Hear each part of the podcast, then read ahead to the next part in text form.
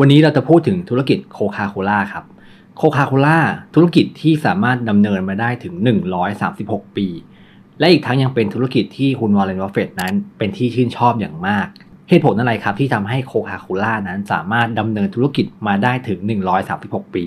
ในขณะเดียวกันมีธุรกิจในยุคเดียวกัน อย่าง BlackBerry อย่าง Kodak แล้วก็ Blockbuster ต่างก็ล้มหายตายจากกันไป ทั้งที่เป็นบริษัทใหญ่ด้วยกันทั้งสิ้น วันนี้ครับผมมีหนังสือเล่มหนึ่งนะครับ ก็คือเป็นหนังสือของ Design to Grow นะครับ ก็คือออกแบบให้โตแบบโคคาโคล่าซึ่งผู้เขียนเป็นคุณเดวิดบัตเลอร์ซึ่งเป็นหัวหน้าทีมกลยุทธ์ของโคคาโคล่า เป็นผู้เขียนโดยตรงนะครับ เดี๋ยวเขาจะมาเล่าให้ฟังครับว่า ธุรกิจนั้นสามารถดำเนินการมาได้อย่างไร จากอดีตจนถึงปัจจุบัน และทำให้มูลค่าของกิจการในปัจจุบันนั้น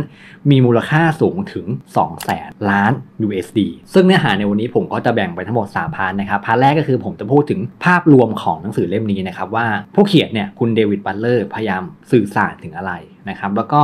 part ที่2นะครับจะเป็นประวัติศาสตร์ความเป็นมาของโคคาโคล่าแล้วก็ part สุดท้ายนะครับจะเป็นเรื่องของสิ่งที่ทำให้กิจการโคคาโคล่านะครับดำเนินมาถึง 136 ปี เขาใช้กลยุทธ์อะไร ทีนี้เดี๋ยวก่อนที่เราจะมาเข้าเนื้อหากันนะครับ ผมอยากจะเกริ่นสักเล็กน้อยครับว่าทำไมเราถึงต้องรู้ประวัติศาสตร์ความเป็นมาของธุรกิจเหตุผลที่ผมคิดว่าการศึกษาประวัติศาสตร์ความเป็นมาของธุรกิจนั้นสำคัญมากครับ เป็นสิ่งที่จะช่วยเราเห็นครับว่าในอดีตนั้นกิจการสามารถผ่านปัญหามาได้อย่างไร และบริษัทที่ดีนั้นใช้กลยุทธ์ในการสร้างการเติบโตได้อย่างไร เพื่อที่เราจะได้มีภาพในหัวนะครับว่าเวลาที่ต่อไปครับ ถ้าเราจะเลือกลงทุนในบริษัท หรือจะเริ่มสร้างธุรกิจของตัวเองนั้น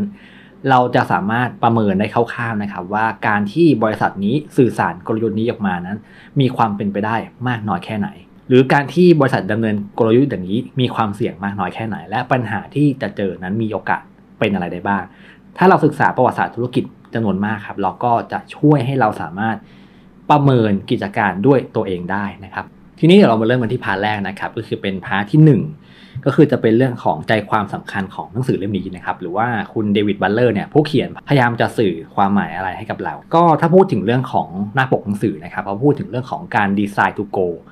หลายคนถ้าพูดถึงการดีไซน์หรือว่าการออกแบบ หลาย ๆ ท่านอาจจะนึกถึงการที่เราต้องมีความสามารถในเรื่องของศิลปะหรือไม่ หรือเราต้องมีไอเดียความคิดสร้างสรรค์ เป็นคนที่จบสถาปนิกหรือไม่ ในมุมมองของผู้เขียนนะครับ การออกแบบไม่ได้หมายถึงการเก่งทางด้านศิลปะ หรือการมีความเข้าใจในการการออกแบบผลงานนะครับ แต่การออกแบบในที่นี้เนี่ยคุณบัลเลอร์นะครับจะพูดถึงความหมายนะครับของการออกแบบในมุมมองของเขาว่า การออกแบบของเขาคือ การสร้างรูปแบบในการแก้ปัญหาครับหรือการพยายามทำสิ่งที่ยุ่งยากและซับซ้อนให้มันง่ายขึ้นครับ อันนี้คือความหมายภาพรวมของที่คุณเดวิดบัตเลอร์พยายามสื่อสารให้กับเราในเรื่องของความหมายของคำว่าการออกแบบ ซึ่งวิธีการเป็นยังไงนะครับ เดี๋ยวเรามาดูที่ part ที่ 2 และ part ที่ 3 ใน part ที่2นะครับเราจะพูดถึงเรื่องของประวัติความเป็นมาของโคคาโคล่านะครับว่า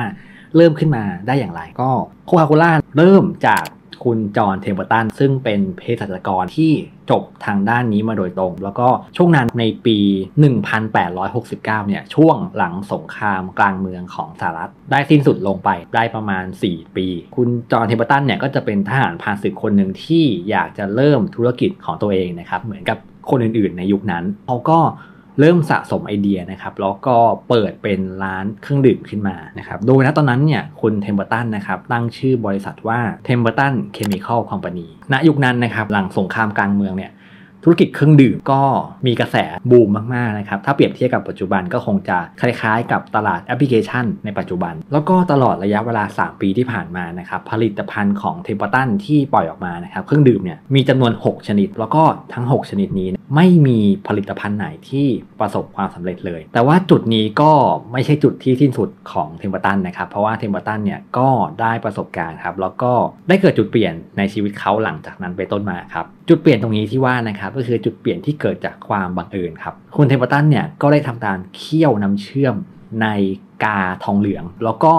ผสมโซดาเข้าไปครับ แล้วปรากฏว่าผลิตภัณฑ์นี้นะครับก็กลับได้รับกระแสตอบรับอย่างดี ซึ่งแน่นอนครับว่าผลิตภัณฑ์ตัวนี้ก็คือโคคาโคล่าในปัจจุบันนั่นเอง จนกระทั่งในปี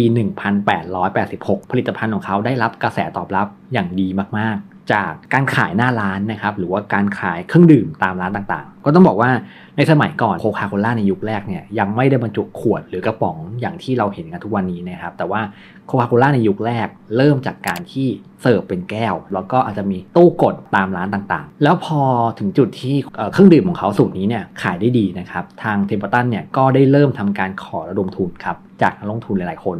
ซึ่งแน่นอนว่ากระแสตอบรับนั้นก็ เป็นไปอย่างดีนะครับ ก็คือนักลงทุนทุกคนเนี่ยให้การสนับสนุนธุรกิจของเพมเบอร์ตันและถึงจุดเปลี่ยนที่สำคัญจุดต่อมานะครับ ก็คือจุดที่คุณแฟรงค์โรบินสันหรือว่าเป็นคนที่ทำบัญชีให้กับทางเพมเบอร์ตันเนี่ยได้เสนอไอเดียครับในการคิดค้นชื่อแบรนด์นะครับหรือว่าคิดชื่อสูตรของไอตัวเนี้ยน้ำตาลรสโคลาที่เขาเคี่ยวกับกาทองเหลืองเนี่ย เขาจึงคิดเป็นคำว่าโคคาโคล่าขึ้นมานะครับแล้วก็คุณแฟรงค์โรบินสันเนี่ยก็ได้เสนอว่าให้ชื่อแบรนด์เนี่ยเป็นลายมือของเขาเองนะครับเป็นชื่อแบรนด์วันนี้ก็เป็นจุดเริ่มต้นครับที่ทำให้เกิดคำว่าโคคาโคล่าขึ้นมา แล้วก็เป็นแบรนด์ที่ทรงอิทธิพลในปัจจุบันเป็นอย่างมากจนกระทั่งถึงปี 1888 นะครับณตอนนั้นเนี่ยต้องบอกว่าโคคาโคล่าถึงแม้ว่าจะได้รับกระแสตอบรับที่ดี แต่ว่าธุรกิจเนี่ยรายได้ต่อปีในช่วงนั้นนะครับอยู่ที่ 50 ดอลลาร์ต่อปี โดยที่รายจ่ายนั้นอยู่ที่ 76 ดอลลาร์ต่อปี ซึ่งพูดได้ง่ายว่าในช่วงแรก ๆ นั้นโคคาโคล่าก็ยังขาดทุนอยู่นะครับ แต่ว่ามีเจ้าของธุรกิจคนหนึ่งเนี่ยเขามีชื่อว่าคุณเอซ่าแคนด์เลอร์ครับเขาได้มาขอพบกับเพมเบอร์ตันนะครับเพื่อเสนอซื้อกิจการโคคาโคล่าครับซึ่งตอนนั้นไม่น่าเชื่อนะครับว่าคุณแคนด์เลอร์เนี่ยได้มาเสนอซื้อกิจการโคคาโคล่าเนี่ยด้วยวงเงินสูงถึง 2,300 ดอลลาร์นะครับในขณะที่ณตอนนั้นโคคาโคล่าเนี่ยมีรายได้เพียงแค่ 50 ดอลลาร์ต่อปีเท่านั้น หลังจากนั้นในปี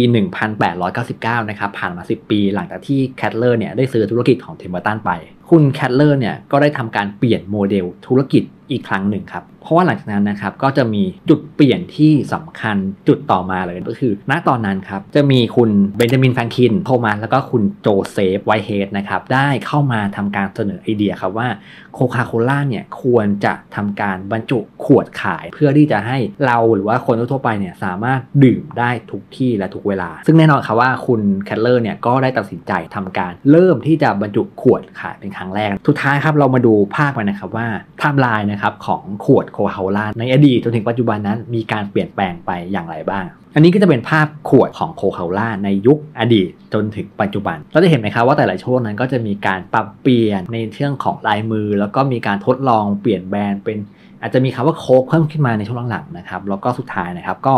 ได้ทำการปรับเปลี่ยนมาใช้เป็นอักษร original ดั้งเดิมของโคคาโคล่านั่นเอง แล้วต่อมาครับในปี 1919 ยุคนี้โคคาโคล่านั้นได้ทำการตัดสินใจครับที่จะนำบริษัทเข้าจดทะเบียนในตลาดหลักทรัพย์ครับณตอนแรกนะครับกิจการโคคาโคล่าเนี่ยได้ทำการเสนอขายหุ้นสามัญทั้งหมด 5 0 0 0 0 0หุ้น โดยราขายราคาหุ้นละ 40 ดอลลาร์ณตอนนั้นนะครับแล้วก็ถือว่าในยุคนั้นเนี่ยเป็นมูลค่า กิจการ หรือว่าการเสนอขาย IPO เนี่ยที่ราคาสูงที่สุดสำหรับธุรกิจในหมวดอาหารณเวลานั้นเลยนะครับ แต่ต่อมาครับเมื่อธุรกิจดำเนินมาถึงยุค 2000 นะครับหรือว่าปี 2001บริษัทก็ได้ทำการตัดสินใจที่จะเปลี่ยนแปลงครั้งใหญ่ครับ เนื่องจากว่าบริษัทนั้นตัดสินใจที่จะทำให้ธุรกิจโคคาโคล่านั้น เป็นธุรกิจที่ขายเครื่องดื่มครบวงจรครับ แต่สิ่งนี้ กับไม่ใช่เป็นปัจจัยที่สร้างการเติบโตของกิจการนะครับแต่กลับเป็นสิ่งที่ตรงข้ามครับเพราะเนื่องจากว่าการที่ธุรกิจตัดสินใจที่จะขายเครื่องดื่มครบวงจรในปี 2001 นั้น กลับได้สร้างปัญหาบางอย่างให้กับกิจการครับแล้วทีนี้บริษัทนั้นทำการแก้ไขอย่างไร และสามารถผ่านปัญหาตรงนั้นมาได้อย่างไรนะครับ เดี๋ยวเราจะมาดูใน part สุดท้ายกันนะครับ ซึ่งสิ่งนี้คุณเดวิดบัตเลอร์เนี่ยเรียกได้ว่าเป็นการดีไซน์ออกแบบ โมเดลธุรกิจใหม่ ทีนี้เดี๋ยวเรามาต่อกันที่ part ที่3นะครับ part สุดท้ายก็คือเป็นสิ่งที่ทำให้โคคาโคล่านั้นสามารถสร้างการเติบโตผ่านมาได้ในยุคปี 2000 คือก่อนหน้านี้ครับโคคาโคล่าเนี่ยขายเครื่องดื่มเพียงอย่างเดียวนะครับก็คือตัวโคคาโคล่าตอนณปี 2001 ครับเมื่อธุรกิจเริ่มตัดสินใจที่จะขายเครื่องดื่มครบวงจร ธุรกิจก็เริ่มมีการซื้อกิจการมากมายนะครับที่เป็นธุรกิจเครื่องดื่ม แล้วก็ไม่ได้ขายแค่ในประเทศเดียวนะครับโคคาโคล่าเนี่ย บริษัทนี้พยายามขายสินค้าของเขาให้ครอบคลุมทั่วโลกครับ ซึ่งเขาก็ทำอย่างนั้นได้จริง ๆ นะครับ แต่ว่าสิ่งที่เขาพบก็คือปัญหาเรื่องความยุ่งยากครับคุณบัตเลอร์เนี่ยได้พูดถึงคำว่าความยุ่งยากและความซับซ้อนเอาไว้นะครับว่าสองคำนี้มีความแตกต่างกันนะครับ ความยุ่งยากหมายถึงเรื่องเรื่องนั้นเป็นสิ่งที่เข้าใจได้ยากครับ แต่ว่าความซับซ้อนนั้นหมายถึงสิ่งที่มีองค์ประกอบหลาย ๆ อย่างมารวมกัน ซึ่งความซับซ้อนนั้นจะเป็นสิ่งที่น่าสนใจมากขึ้นครับ ถ้าเราสามารถทำให้มันเรียบง่ายขึ้นได้นะครับดังนั้นแล้วคุณบัตเลอร์นะครับก็เลยมองว่าจริงๆแล้วณตอนนี้กิจการโคล่านั้นมีความยุ่งยากอยู่ครับ เพราะเนื่องจากว่าณตอนนั้นการที่ขายสินค้าในประเทศต่างๆเนี่ยแน่นอนครับว่ากลยุทธ์และก็พฤติกรรมของผู้บริโภคนั้นย่อมแตกต่างกันไปครับ ทีนี้คุณบัตเลอร์ก็ได้มาตัดสินใจที่จะ rebrand ใหม่ ก็คือทำการตัดสินใจที่ จะตัดแก่นทุกอย่างครับที่ไม่เกี่ยวกับโคคาโคล่าออกไปครับแล้วก็เปลี่ยนโมเดลจากการขยายกิจการมาเป็นโมเดลที่มุ่งเน้นความคล่องตัวครับยกตัวอย่างนะครับในยุคก่อน BlackBerry BlackBerry นะครับเป็นธุรกิจที่แน่นอนครับว่าในยุคที่เขาเริ่มขึ้นมาแรกๆเนี่ยเป็นธุรกิจที่ครอง market share ได้สูงถึงมากกว่า 50%ในขณะที่ยุคนั้นนะครับ iPhone เริ่มเกิดขึ้นมาเป็นเครื่องแรก BlackBerry ก็มีการมองว่า iPhone นั้นเหมือนของเล่นครับ แล้วก็มุ่งเน้นที่จะใช้กลยุทธ์ในการขยายกิจการของบริษัทต่อไป ซึ่ง BlackBerry เนี่ยพูดได้ง่ายว่า เลือกที่จะพัฒนาปุ่มกดของตัวเองต่อไป แล้วก็เลือกที่จะวางแผนกลยุทธ์ว่าจะขยายไปขายในประเทศอื่น ๆ ได้อย่างไร อันนี้ก็สิ่งที่ BlackBerry คิดในช่วงนั้นนะครับ แต่ปรากฏว่า BlackBerry ครับไม่ได้มีความคล่องตัวหรือว่ายืดหยุ่นในการรับมือกับความเปลี่ยนแปลงที่เกิดขึ้นณช่วงนั้น สุดท้ายครับ BlackBerry ก็จบลงด้วยการที่ไม่สามารถกลับมาเล่นในตลาด โทรศัพท์มือถือได้อีกเลย เพราะฉะนั้นครับเดี๋ยวเรามาดูกรณีศึกษากันนะครับ ซึ่งในเล่มนี้เนี่ยคุณบัตเลอร์ได้ทำการเขียน case study มากมายนะครับ ที่เขาใช้ในการสร้างความคล่องตัวให้กับกิจการของโคคาโคล่านะครับ เดี๋ยวมาดูกันนะครับว่าแต่ละเคสนั้นคุณเดวิดบัตเลอร์นั้นแก้ปัญหาความคล่องตัว ได้อย่างไรนะครับทีนี้เรามาดูกรณีศึกษาหรือว่า case study ของโคคาโคล่าในประเทศอินเดียกันนะครับ ซึ่งประเทศอินเดียเนี่ยสิ่งนี้นะครับเขาเรียกว่าโครงการอุนนาติ ซึ่งเป็นโปรเจกต์ที่ปกติแบรนด์ผลไม้ที่ขายในอินเดียนะครับส่วนใหญ่ที่ขายได้ดี ที่สุดก็จะเป็นแบรนด์น้ำผลไม้ที่ผลิตมาจากมะม่วง แล้วก็ต้องบอกว่านะตอนนั้น Market Share ของน้ำมะม่วงเนี่ยสูงถึง 70%แล้วก็คนอินเดียเนี่ยมีประชากรถึง 1,200 ล้านคน แน่นอนครับว่าตัวเลขนี้เป็นตัวเลขที่เยอะ แล้วก็เป็นตลาดที่สำคัญสำหรับโคคาโคล่าอย่างมาก ซึ่งนี่เป็นข่าวดีนะครับ แต่ว่าปัญหาก็คือว่า ณตอนนั้นครับประเทศอินเดียไม่มีต้นมะม่วง เพียงพอที่จะตอบสนองความต้องการ หรือว่าการสร้างความเติบโตในอนาคตได้ และบริษัทนะครับก็เริ่มวิเคราะห์ปัญหาครับว่า ปัญหานี้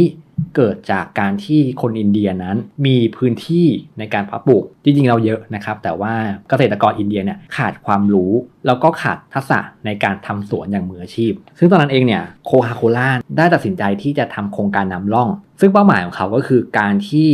จะเป็นการสร้างสวนสาธิตนะครับร้อยแห่งภายในระยะเวลา 5 ปีครับ แล้วก็เป็นการฝึกทักษะแล้วก็อบรมชาวสวน เป้าหมายที่เขาตั้งไว้คือ 50,000 คนภายใน 5 ปี จะสังเกตได้ว่าเคสนี้ก็ภายในสามถึงสี่ปี ก็ได้ผลลัพธ์ที่น่ายอดเยี่ยมนะครับ แล้วก็มะม่วงเนี่ยก็เพียงพอต่อความต้องการของคนในอินเดีย สรุปเคสนี้นะครับคุณบัตเลอร์เนี่ยได้เริ่มจากการที่วิเคราะห์ปัญหาครับว่าปัญหาในอินเดียคือการที่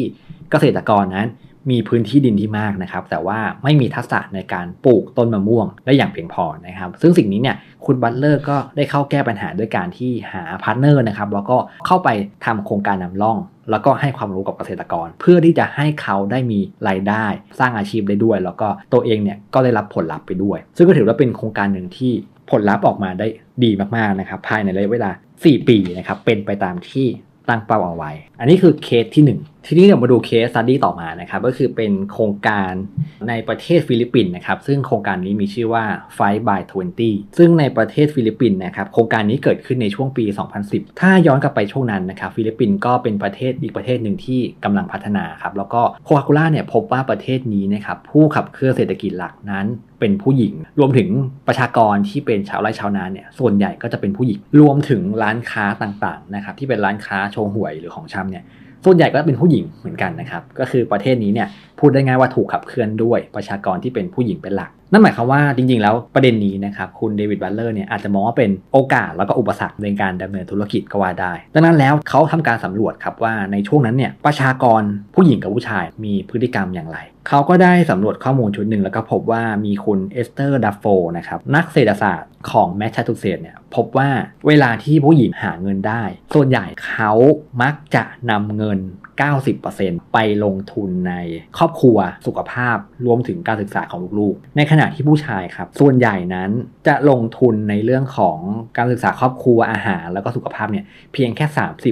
30-40%เท่านั้นเองนะครับเพราะส่วนใหญ่ผู้ชายเนี่ยก็จะนำเงินไปซื้อสุราและยาสูบซึ่งสิ่งนี้ครับคุณเดวิดบัตเลอร์ก็พบว่าประเทศฟิลิปปินส์ผู้ที่จะขับเคลื่อนเศรษฐกิจหลักๆ คงจะต้องเป็นผู้หญิง ถ้าเขาสนับสนุนผู้หญิงนะครับ จะทำให้ประเทศนี้มีการขับเคลื่อนเศรษฐกิจที่เติบโตขึ้น และจะมีรายได้มากขึ้นในการนำมาซื้อเครื่องดื่มของเขาด้วย เป้าหมายของเขานะครับพูดง่ายๆคือว่าเขาจะช่วยประชากร ผู้หญิง 5 ล้านคนใน 100 ประเทศให้มีความมั่นคงนะครับทางรายได้เนี่ยภายในปี